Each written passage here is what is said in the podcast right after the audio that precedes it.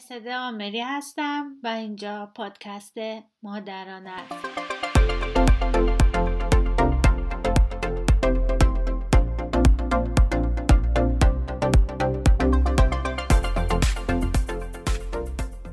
در هر اپیزود بر اساس موضوعی مشخص به سوالات و دقدقه های تربیتی و آموزشی شما در مورد کودکتون پاسخ میدم.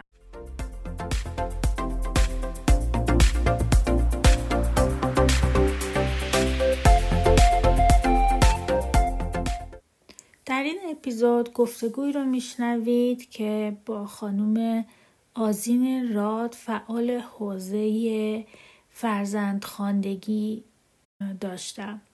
این گفتگو می‌تونه برای هر کسی که در حوزه کودک کار می‌کنه و با کودکان سر و کار داره مفید باشه.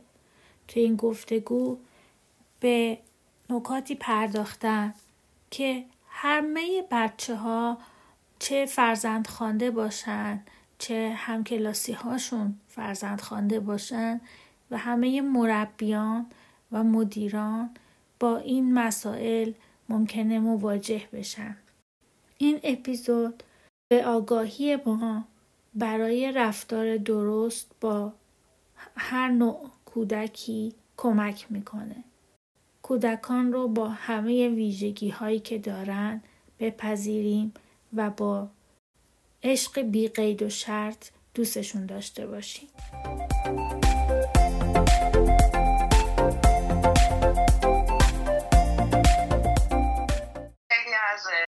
فرزندانی که در سنین بالای سه سال معمولا به خونه میان که قرار وارد مهد کودک بشن چون هنوز مشکل اختلال دلبستگی شدید دارن هنوز حل نشده. و از یه محیط خیلی دیکتاتوری وارد خونه میشن خیلی با چالش های زیادی همراه هم وقتی وارد مهد کودک میشن. وقتی بچه ها یکم بزرگتر باشن و بخوان تو مدرسه برن که در یک محیط کاملا دور از خانواده بزرگ شدن. خیلی از تجربه های زیستی سایر همکلاسی هاشون رو ندارن. شاید مشکلاتی در اختلال یادگیری داشته باشن. روابط اجتماعی خوبی بلد نیستن چون اجتماعی که توش بودن اجتماعی خوبی نبوده. همه اینها به اضافه اینکه از طرف مدرسه پذیرفته نمیشن متاسفانه. از طرف مدیر و معلم که ما ترجیح میدیم مثلا به اونا نگیم که بچه ها فرزند خواندن که این خودش یه موزل خیلی بزرگی تو ایران فکر می‌کنن. امروز در خدمت خانم عاملی هستیم تا راهنمایی کن که اولا چیکار کنیم که این بچه های مشکلاتشون حل بشه با معلم چیکار کنیم با بچه های دیگه چیکار کنیم؟ و از اون طرف بچه ها رو چجوری سر و سامون بدیم؟ برای اینکه این بچه ها در محیطی بزرگ شدن که یاد گرفتن بدون کمک به دیگری از حق خودشون دفاع کنن. این حالت تو مدرسه باعث میشه که یا مهد کودک که از کسی کمک نگیرن و شاید به قلدری تعبیر بشه. شاید خیلی چیزهایی که برای بچه ها خیلی عادیه رو اصلا ندیده باشن تا حالا و این باعث بشه که خیلی دچار تضعیف روحیه بشن یا دچار سرخوردگی بشن.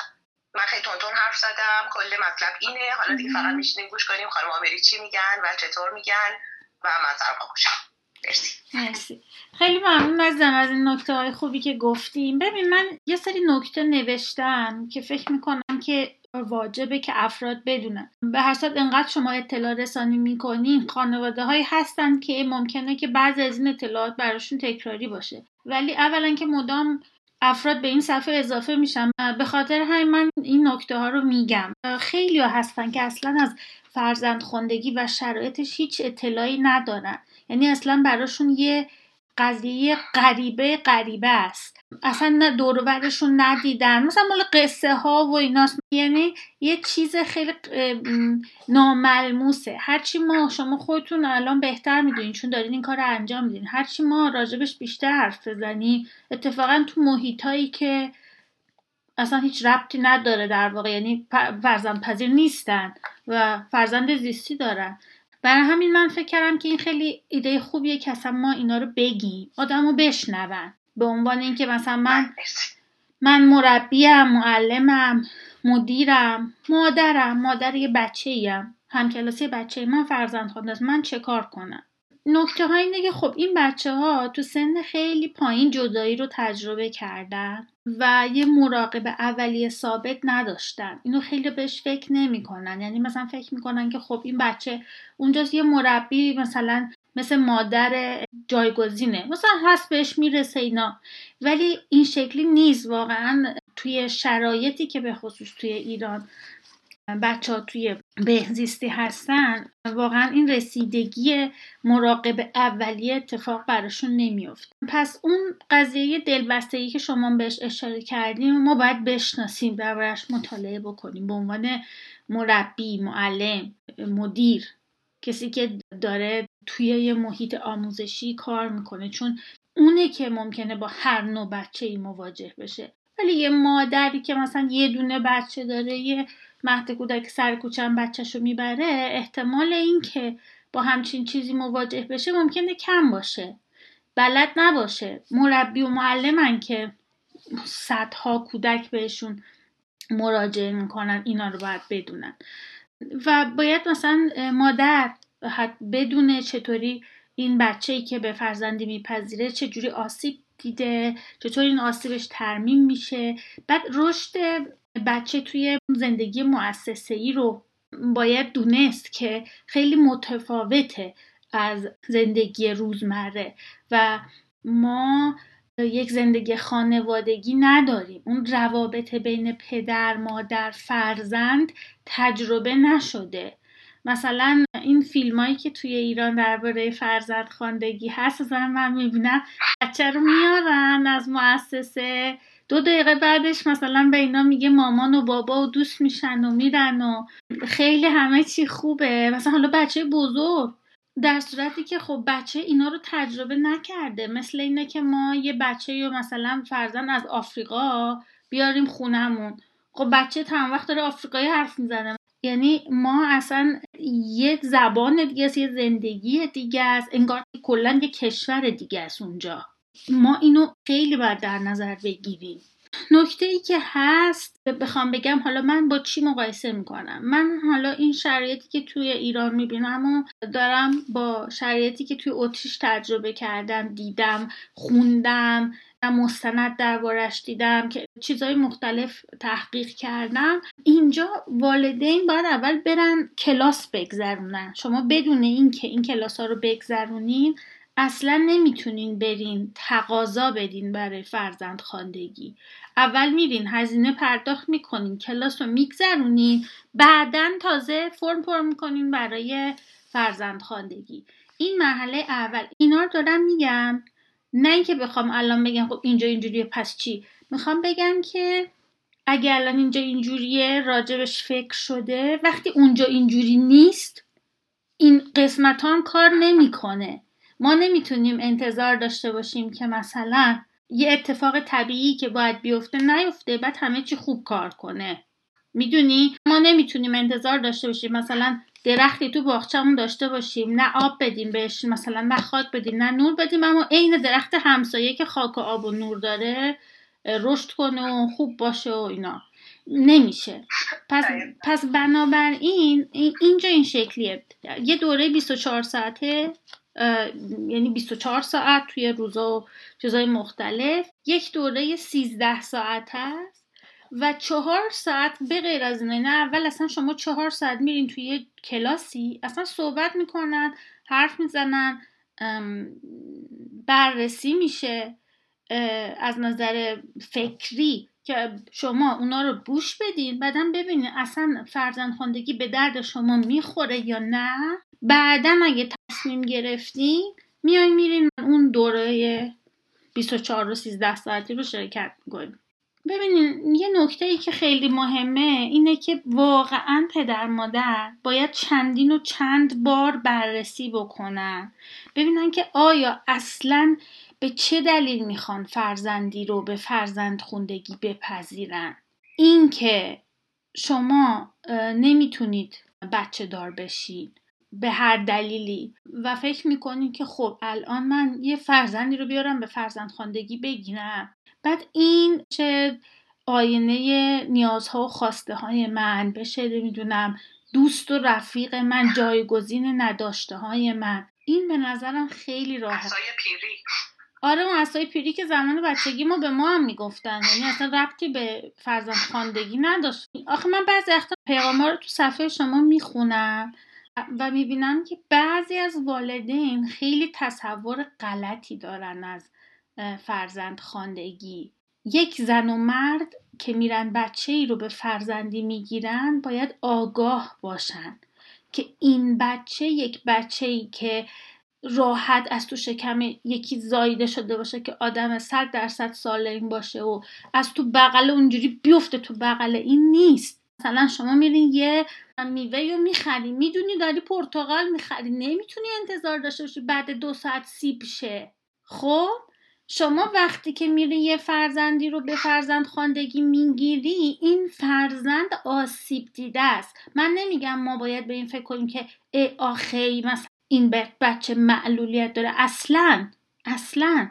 ولی نباید فراموش بکنیم که این کودک نیازهایی داره توانایی هایی داره خواسته هایی داره که مطابق با اون شرایطیه که براش به وجود اومده. و طول می‌کشه تا این خواسته ها نیازها توانایی ها و غیره درست و سالمتر بشن. و خب هرچی سنش بیشتر باشه بیشتر طول می‌کشه تا ما این آسیب ها رو از این کودک جدا بکنیم. و بعدا بله بچه بعدا برای ما بچه است. ولی بچه ای که بچه زیستیمون باشه یا بچه ای باشه که به فرزندی قبول کردیم هیچ فرقی نمی‌کنه با هم دیگه. فرقش اینه که بچه ما شاید ما از یه چیزای اطلاع داریم مثلا از بیماری های ژنتیکیمون نمی‌دونم از یه چیزاییمون اطلاع داریم. می‌تونیم بریم به دکترش مثلا بگیم آ اموش مشکل قلبی داره این بچه رو مثلا یه چک بکن. ولی بچه ای که از پرورشگاه میاد یه پیشینه نامشخصی داره. احتمال اینکه همه چیزاش بیرون بیاد به مرور زمان هست. از چیزایی که ما اطلاع نداریم. بنابراین ما اگه میریم یه فرزندی رو به فرزند خوندگی می‌گیریم باید خیلی کفش آهنین بپوشیم و انتظار داشته باشیم که بالاخره ممکنه مشکلاتی پیش بیاد که هر مادر دیگه ای داره. ممکنه یه مشکلاتی هم پیش بیاد که از صد تا مادر یه دونه داره. و اینکه بچه ها میان می‌خوان برن مدرسه یا مهد کودک شما نمی‌تونی به عنوان یک والد فرزند پذیر انتظار داشته باشید در مهد کودک یا مدرسه واشه همه فرش قرمز بندازن دست بزنن جیغ و هورا بکشن بچه رو بپذیرن بچه بره اون تو و خیلی خوشحال و شاد و شنگول و بیاد بیس بگیره برای شما بزنه به دیوار. خب؟ یعنی واقعا این اتفاقات اینا خیال و رویاست. خب حتی برای بچه ای که بچه زیستیه. ببین الان چرا خیلی از والدین از مدارس رسمی آموزش پرورش فرارین به خاطر همین چیزا.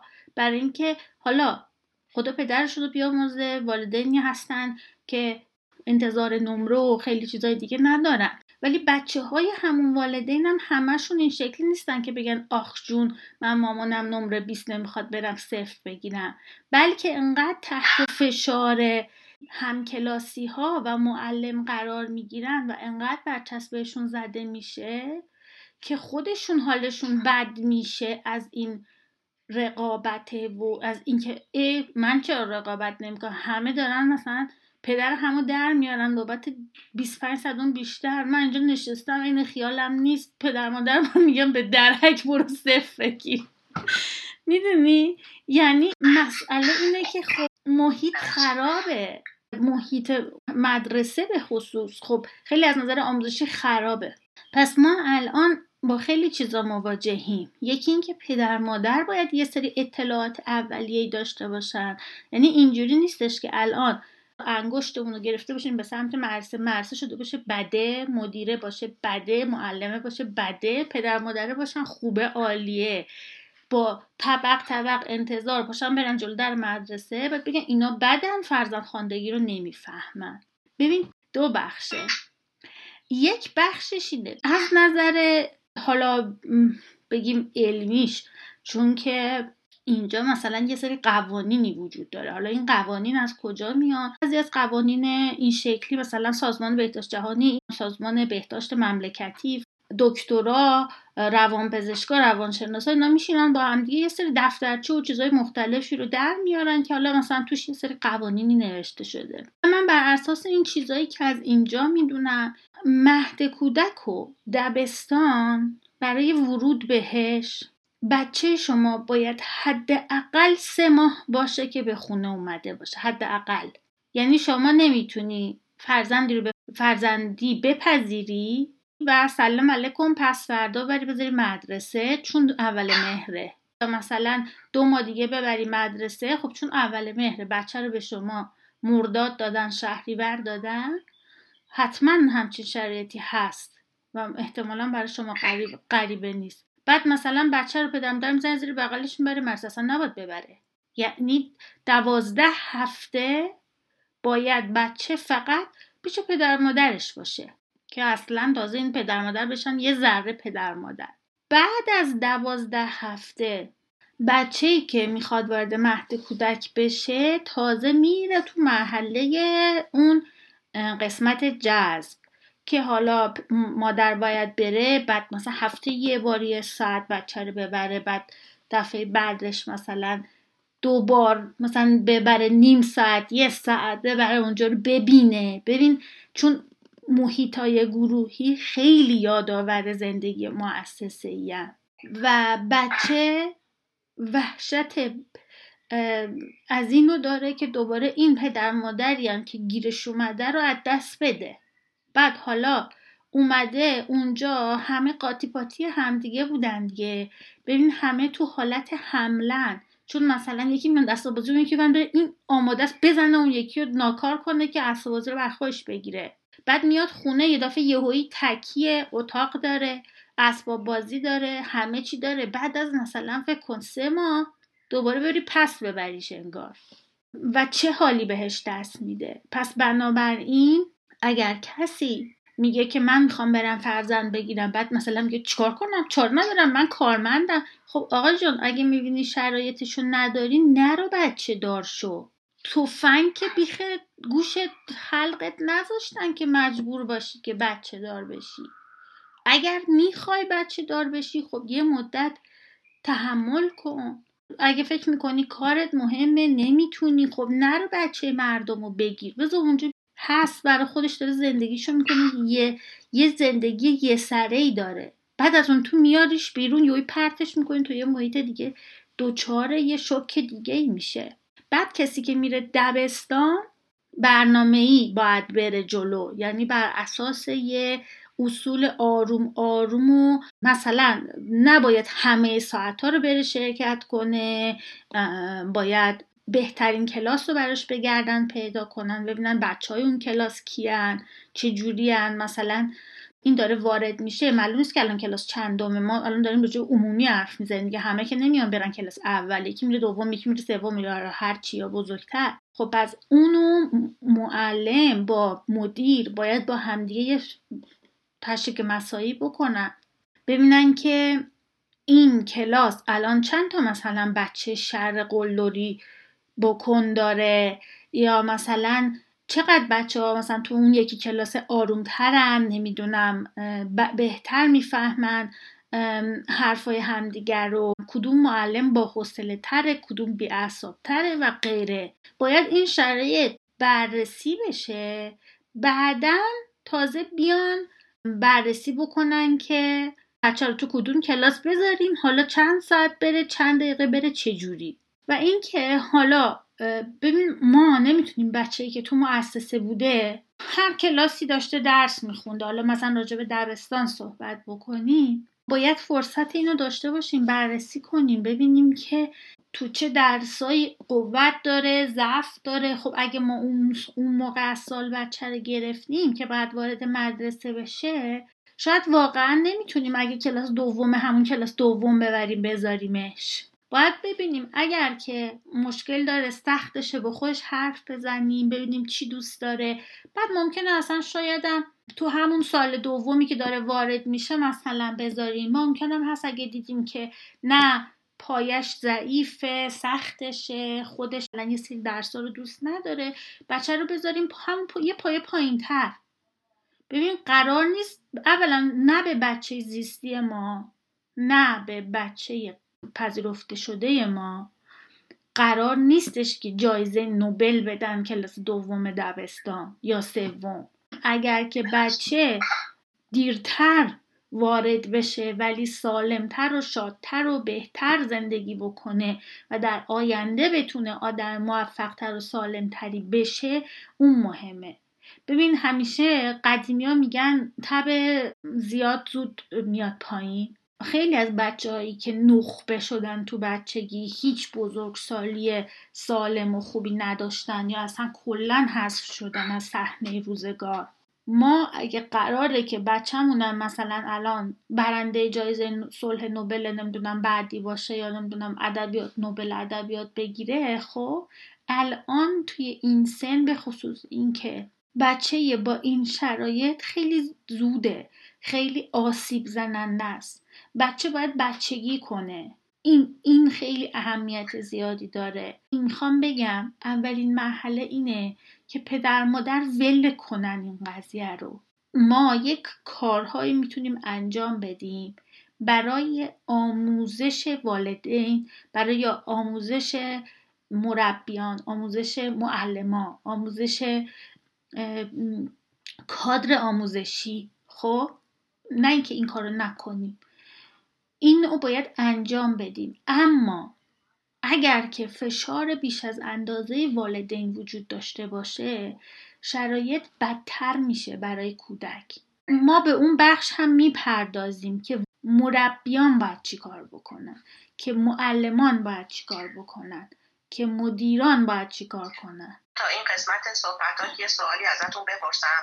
دقیقا همین شرایطی که می‌گفتین من سال گذشته که با والدین زیادی در ارتباط هستم داشتم مواردی که با من مشورت می‌کردن منم کمک طبعا نمی‌تونستم بکنم. که کودک مثلا شهریور بهشون معرفی کرده بودن یا حتی وسط سال وسط سال تحصیلی و این بچه رو میفرستادن مدرسه و همین مشکلات پیش میومد وقتی من همینو بدون دانش در واقع بهشون می‌گفتم خب بل کنین یه سال دیرتر بره مدرسه چی میشه مگه؟ خیلی اولا ناراحت می‌شدن.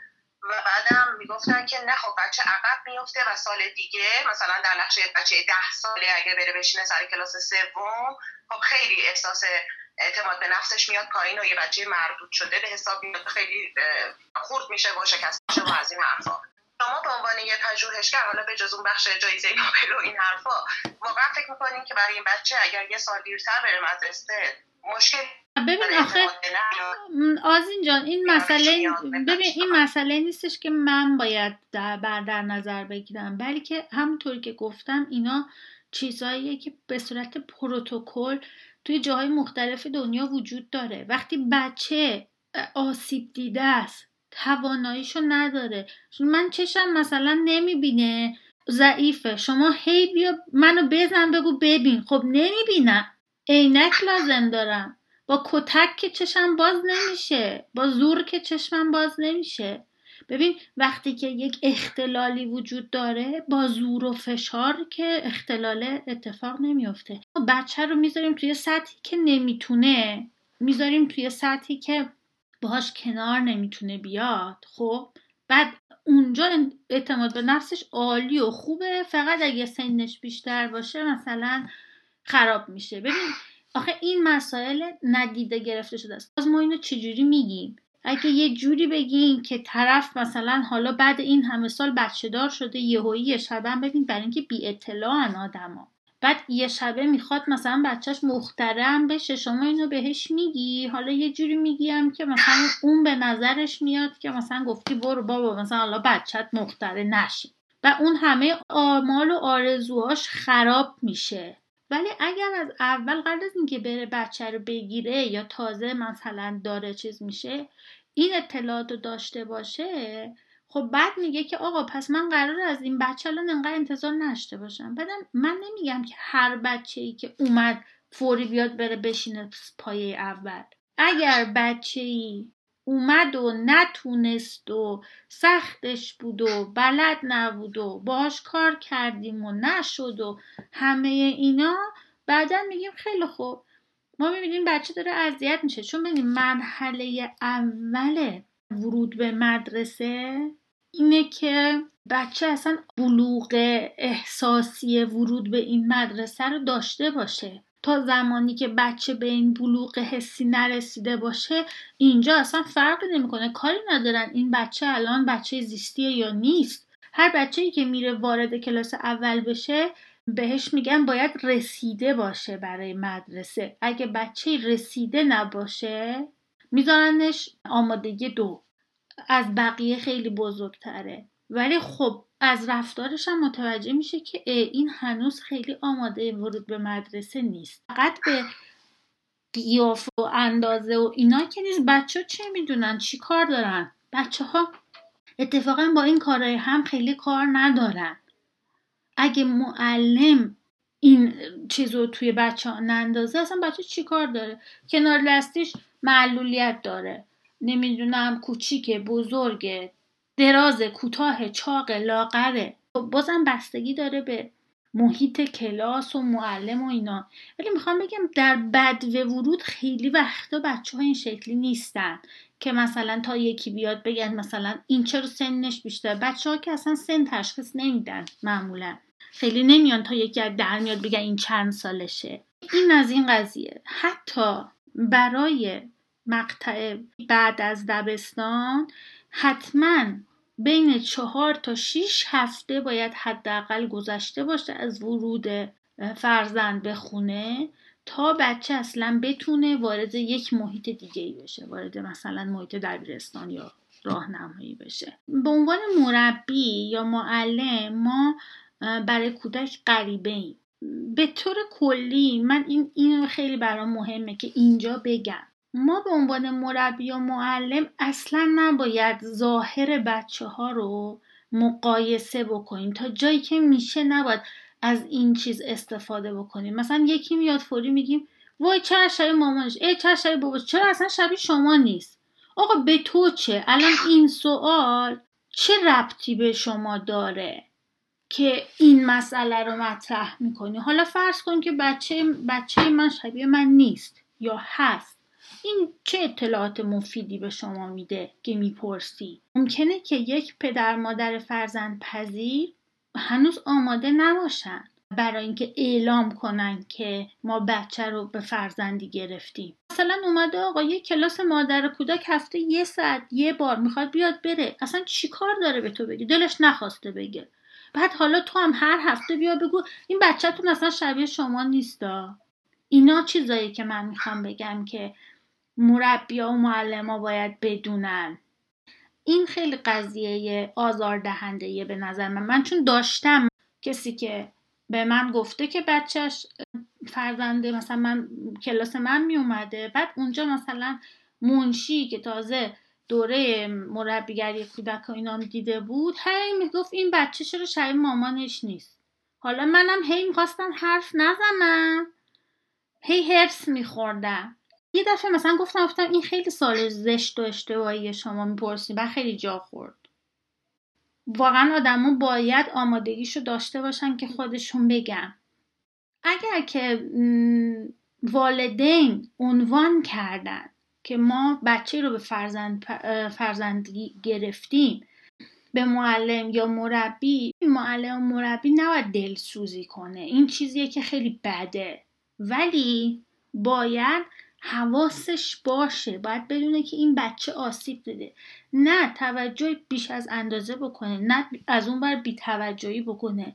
نه اینکه انتظارش یکسان باشه از بچه ها حالا همون کوچولوها رو بگیم. کلاس مادر و کودکه. مربی مثلا میره به همه میگه آقا مثلا بیا تو این هلاهوپ بپر. خب باید بچه نمی‌خواد بپره. باید اینو در نظر داشته باشه که این بچه آسیب دیده. نمی‌تونی تو بیای این بچه رو مجبور کنی بیاد از همون کار عین همون چون سه سالشه. خانم بچه شما اصلا توانایی فلان و فلان نداره این همه سه ساله ها دارن. دلیل نمیشه. اولا که تمام بچه های آدمیزاد با همدیگه فرق می‌کنن. همه انسان ها با هم متفاوتن. ما یه شاخصی داریم حدودی. میگیم آقا مثلا بچه تا سه سالگی اصلا کلا اگه حرف نزد خب ببر یه جا نشونش بده. یه وقتم می‌بینی هیچ مشکلی نداره. ولی نمی‌تونیم بگیم هر سه سالی که حرف نزد چیزای دیگه که ما به عنوان معلم باید رعایت بکنیم اینه که خیلی گوش شنوایی داشته باشیم. خیلی متوجه باشیم برای شنیدن مشکلات. باید بدونیم که این بچه ای که ما باش مواجهیم به غیر از ترومای ترد شدگی ممکنه که آسیبای دردناک دیگه هم داشته باشه که خاطراتش یادش بیاد. که حالا ممکنه با خشونت همراه بوده باشه با سوء استفاده با نمی‌دونم تجربه های منفی مختلف که از نظر روانی بچه تحت فشار قرار میده. و اگر که رفتاری داره خیلی وقتا برای اینکه یه نیازی پشتشه نه اینکه مرض داره یه نیازی پشتشه و این بچه داره این رفتار رو انجام میده. و ما باید بریم ببینیم که جریانش چیه. کلاس که گفتم خیلی مهمه که با دقت انتخاب بشه. بچه داره به چه کلاسی وارد میشه بچه هاش چجوری اینا. خیلی مهمه که معلم بتونه یه گروه دوستی ایجاد بکنه. یعنی مثلا ببینه که فلان بچه ریاضیش بهتره یا مثلا بچه یه که خیلی خونگرمه. اون دوتا رو مثلا بیاره پیش این بشونه. این اینا دیگه دست معلمه. مثلا جلوی این کی باشه پشت سری این کی باشه دقل دستی این کی باشه. یه ذره اینا رو مثلا معلم می‌تونه چیدمان کنه. این آروم آروم ناخداگاه براش یه گروه دوستی ایجاد بشه. که یه ذره بتونه باشون تعامل کنه و ارتباط برقرار کنه. ترجیح استاندارد و منطقی جهان بر اینه که آدم به معلم و مدیری موضوع رو بگه که بچهش فرزند خواهد هستن خیلی مهمه آره. ولی خب ببین اونا هم باید آموزش دیده باشن. یعنی اونا باید خب الان تو یعنی آموزش ندیدن. ما تقریبا مطمئنیم که هیچ خب. کدومشون آموزش خب. من قبل از اینکه صفحه شما رو پیدا بکنم اصلا من چرا اومدم سراغ صفحه شما؟ به خاطر اینکه من خودم خیلی دنبال همچین چیزی بودم که اطلاع رسانی بکنم. چون می‌دونم اینجا من خیلی منابع خوبی می‌بینم و اتفاقات مختلفی می‌بینم و می‌دونم خب, خب مسلما خیلی متفاوته با ایران. از اونجایی که کودک مسئله منه فرقی نمی‌کنه که حالا این کودک کودک زیستی یک انسان دیگه یا کودک زیستی یک انسانی نیست.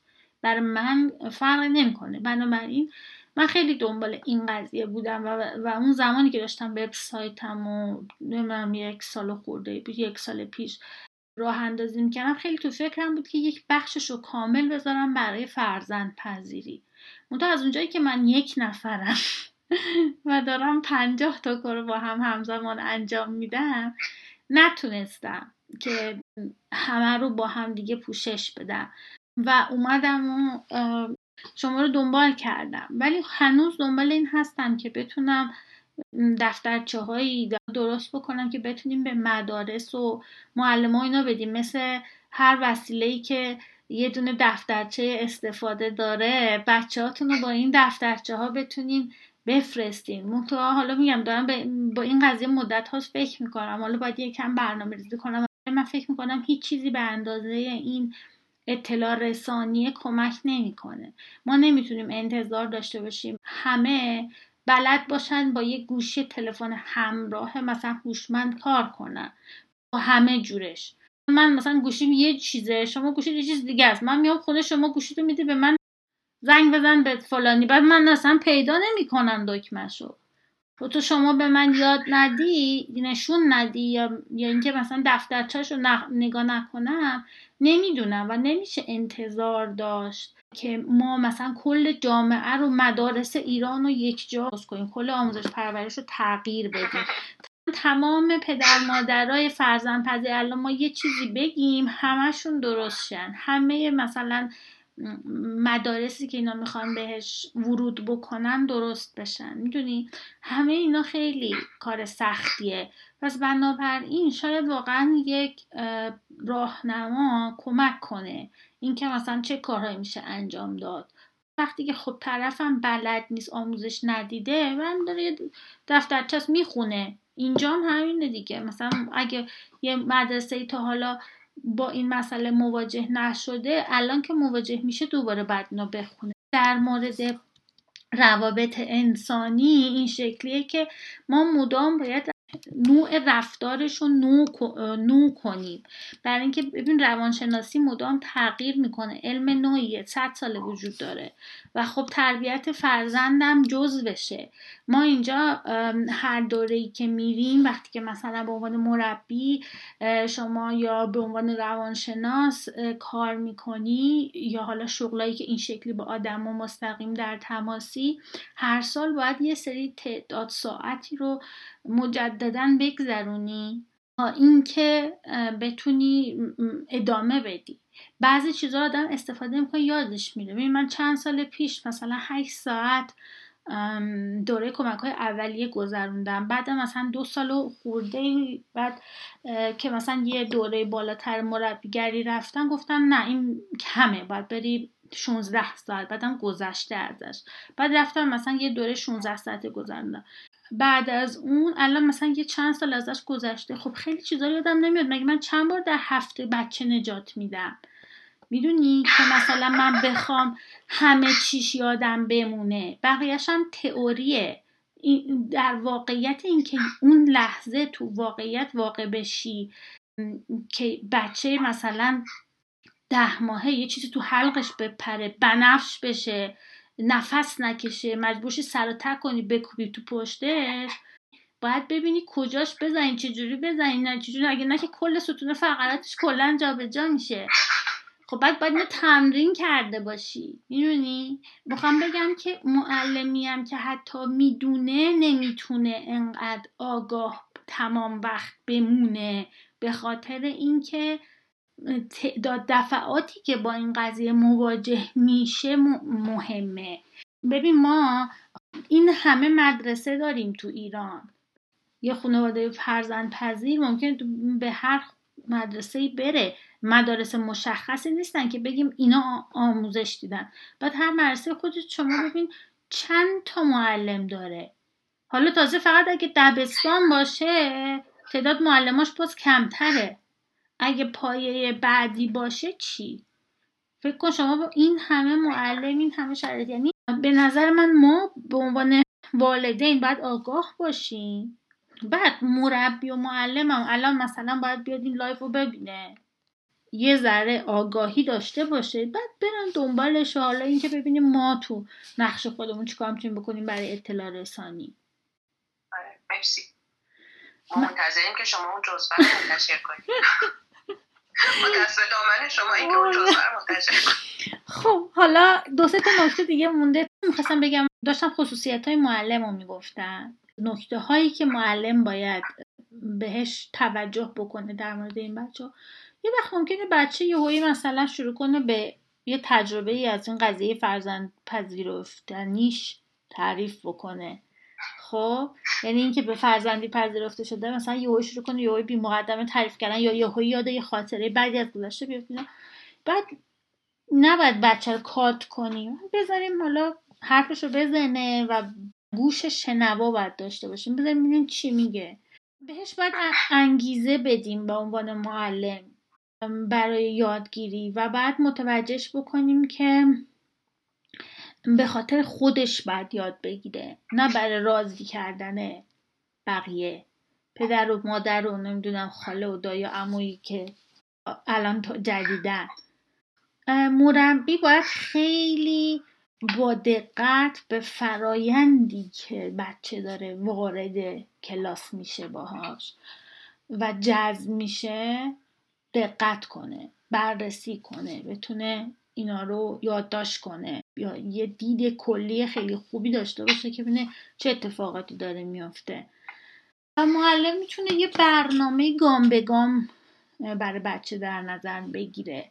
ببین ممکنه که امتحان بگیره مثلا و خب از این بچه همون سوالا رو نگیره. چون ببین تازه اومده نمی‌تونه نمیشه.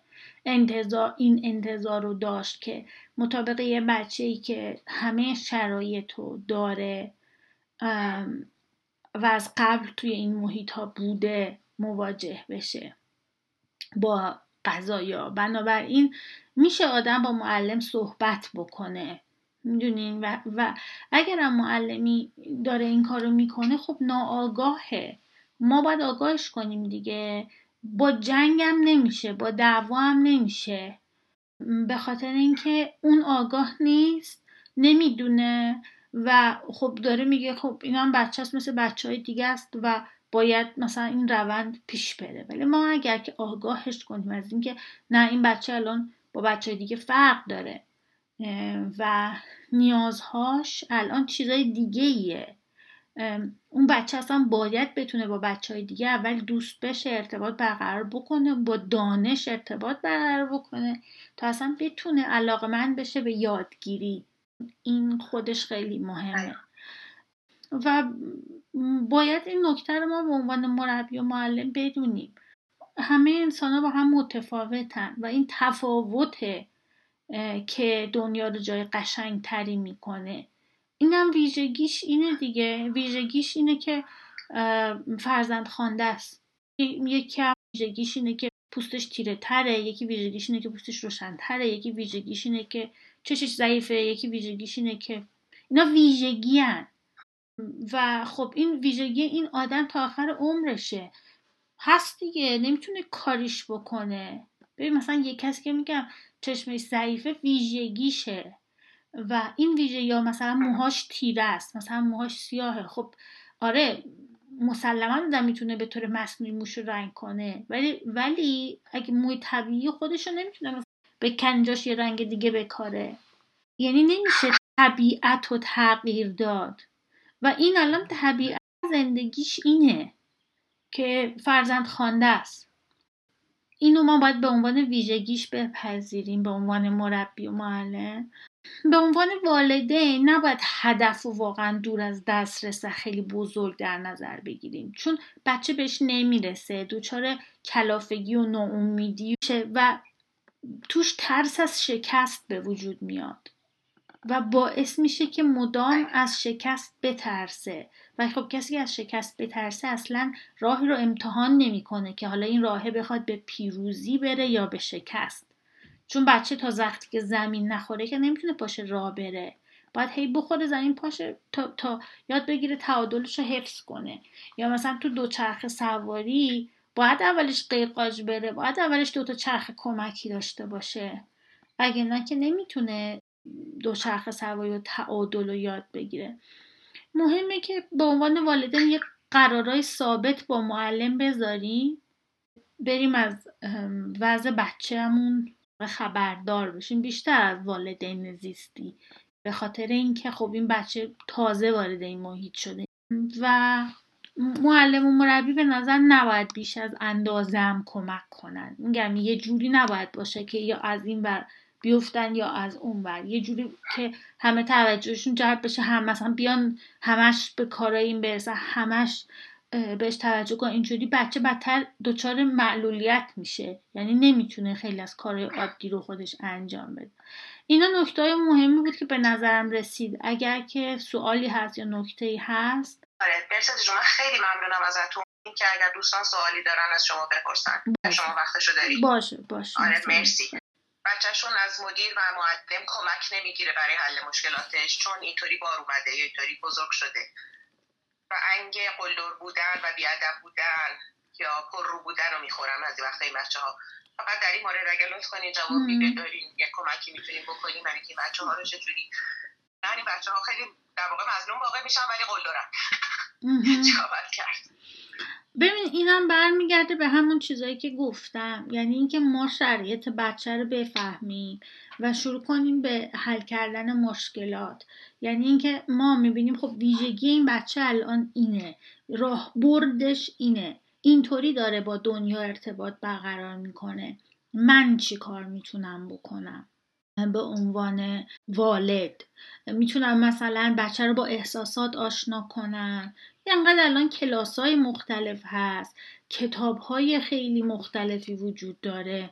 درباره احساسات. این بچه ها اصلا باید احساسات رو بشناسن. همونطوری که هر فرزند زیستی باید بشناسه. الان ما خودمون به عنوان بزرگسال که تو ایران زندگی کردیم تازه تو بزرگسالی یاد گرفتیم اینا رو. می‌دونی؟ و خب الان بچه ها خیلی موقعیت اینو دارن با این همه کتاب با این همه آموزش کلاس و همه اینا که این آموزش ها رو ببینن. و بتونن راهبرد ببین ما نباید الان به این نگاه کنیم که این بچه مثلا قلدره نمی‌دونم اینجوریه اونجوریه. آره یه سری ویژگی داره. اینا راهبردشن. این شکلی داره با دنیا ارتباط برقرار می‌کنه. خب؟ و ما نمی‌تونیم اینا رو ازش یک دفعه بگیریم یا حذفشون کنیم. ما فقط باید بهش یاد بدیم. راه های دیگه هم برای ارتباط برقرار کردن با افراد وجود داره. با قصه خوندن با حرف زدن با مشاور رفتن با بازی کردن. وقتی که اینا رو یاد بگیرن می‌تونن که ارتباطات بهتری برقرار کنن. من هر وقت اینو چیزای این شکلی میگم یاد مارمولک میفتم گفت برای رسیدن به خدا راه های خیلی زیادی وجود داره. شما باید ببینی از کدوم راه می‌خوایم بریم. می‌دونی؟ و وقتی که اون راه ها رو یاد بگیره دیگه به نظرم این مسئله نیست. ببین نگاه کن اون چیزی که شما داری میگی شاید به خاطر اینه که همه این نکاتی که من دارم میگم رعایت نشده. بچه یوی فرتی رفته تو مدرسه. خب وقتی رفته خب بالاخره باید یه جوری از خودش برای زنده موندن دفاع کنه دیگه. ولی وقتی که من بچه رو بهش وقت بدم برای آموزشش برای ارتباطش کلاس ببرم آموزش بدم کتاب بخونم. اگه من وقت ندارم این کارا رو بکنم خب خیلی نمیشه. من نمی‌تونم انتظار داشته از یه بچه آسیب دیده نکنین. لطفا نکنین نگیرین. اون یک کسایی دارن مثلا پیغام میدن که بچه نگرفتن هنوز. نگیرین. اگر وقت ندارین اصلا ببینین اول که اصلا کسی وقت نداره برای بچه داری کلا خب بچه دار نشه. اگرم کسی فرزند می‌خواد بپذیره و نه وقت داره می‌خواد فرزند رو از تو مؤسسه بیاره بذاره تو خونهشون برای اینکه بهش بگن که اه الان این بچه دار شد و همین اینو ورداره ببره بذاره تو مدرسه. بعد اسمشونه که بچه داره. گاه مثلا کیف خریده. رفته کیف فروشی اون سبزه که دسته داره رو ورداشته و ورده حالا این کیفه رو با خودش می‌بره می‌ذاره سر کار می‌ذاره مدرسه می‌ذاره. خیلی این نگاه نگاه ابزاریه. اینکه مثلا من وقت ندارم کارمندم اینم اونم. خب خانم جان آقا جان شما یه مدت کار زندگی تو تعطیل کن برو بچه رو بگیر بیار بهش برس بعدا دوباره برو سر کار زندگی. اگه نمی‌تونی نکن چون این بچه آسیب می‌بینه. چون تمام عمرش با این آسیب هست. جانم. بچه‌ای که در نوزادی اومدن خونه ببین آخه باز نظر قضیه همون بیان حقیقت دیگه. من نمی‌دونم الان به بچه گفتن نگفتن. و بالاخره یه زمانی باید حقیقت رو به بچه بگن. بعد اون وقت نگن که قبل از مدرسه است. خب دیگه. خب بعد قبل سوال کردن آخه ببینین مسئله اینه که نمیگن به معلم. بعد یه هایی همین حرفی که زدم بچه شروع می‌کنه به یه چیزی تعریف کردن. وسط کلاس مثلا میگه اینو. بعد یهویی برمیگردن بهش میگن که ای تو سر راهی؟ می‌دونی؟ اصلا اون وقت مواجه نشدن برمیگردن یه چیز نامناسبی میگن. اینم باید در نظر بگیریم. یکی با شک مواجه میشه یهویی با همچین قضیه ای اون ببین نه معلم متخصص اختلال یادگیری نیستش. به معلم از یه جهتهایی ربطی نداره. چرا؟ چون معلم بلد نیست با اختلال یادگیری کار بکنه. شما میری پیش متخصص میری پیش کار درمانگر یا مشاور یه نامه می‌گیری. کسی که متخصص اختلال یادگیریه کار درمانگره. کار درمانگر رفته دوره دیده. معلم که نمی‌تونه بلد باشه. شما میری پیش مشاور کار درمانگر. یه برگه نامه چیزی می‌گیری. در ضمن بچه هم می‌بری درمان. نمی‌تونی بذاری بچه پنج سال شیش سال بره مدرسه بعد اینجاش نوشته اختلال یادگیری ولی هیچ کار براش نمیشه. باید این بچه بره کار درمانی مشاوره بره. بعد یه برگه چیزی هم باشه از اونا که آقا روش نوشته مثلا این بچه اختلال فلان داره. بعد شما مادر یه کتاب نمی‌تونی یه صفحه اختلال یادگیری و کپی بگیری. نمی‌تونی یه دونه پرینت بگیری یه صفحه نیم صفحه از گوگل که چه نیازی این بچه داره؟ یه ذره اطلاع رسانی به معلمه رو می‌خواد. معلمه تا حالا همچین چیزی ندیده. بعد حالا چرا همکاری نکردن مشخص نیست.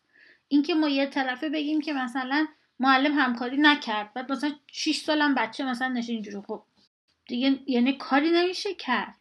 باید شما یه کاری هم خود این که من برم انتظار داشته باشم از یه معلمی که تا حالا همچین چیزی رو ندیده. کار درمانگرم نیست. بلدم نیست. نمی‌دونم با این اختلال باید چطور کار بکنه. بچه من درمان نبرم. بعد انتظار داشته باشم که معلم اینو درست کنه. خب بچه که قدش بلنده ممکنه که واقعا نمی‌ذاره پشتی ها ببینن. یه دلیلی داره. باید بریم دنبالش. اگه اونجا می‌خواد بشینه خب باید بره جای, جای میز معلم بشینه. که پشتش به کسی نباشه. من نمی‌دونم دیگه. اونو باید با معلم و شرایط کلاس و اینا در نظر گرفت. اینکه حالا بچه اگه صد درصد میز اول میشست الان جایزه نوبل رو برده بود من نمی‌دونم تضمینی وجود داره یا نه برای این قضیه. ولی واقعا تمام مشکلات یک اختلال با یک همکاری ساده میز اول نشستن حل نمیشه آخه. می‌دونین یعنی ما باید ببینیم از کی چه انتظاری داریم. آره برسد جون خیلی ممنونم ازت خدا نگهدار.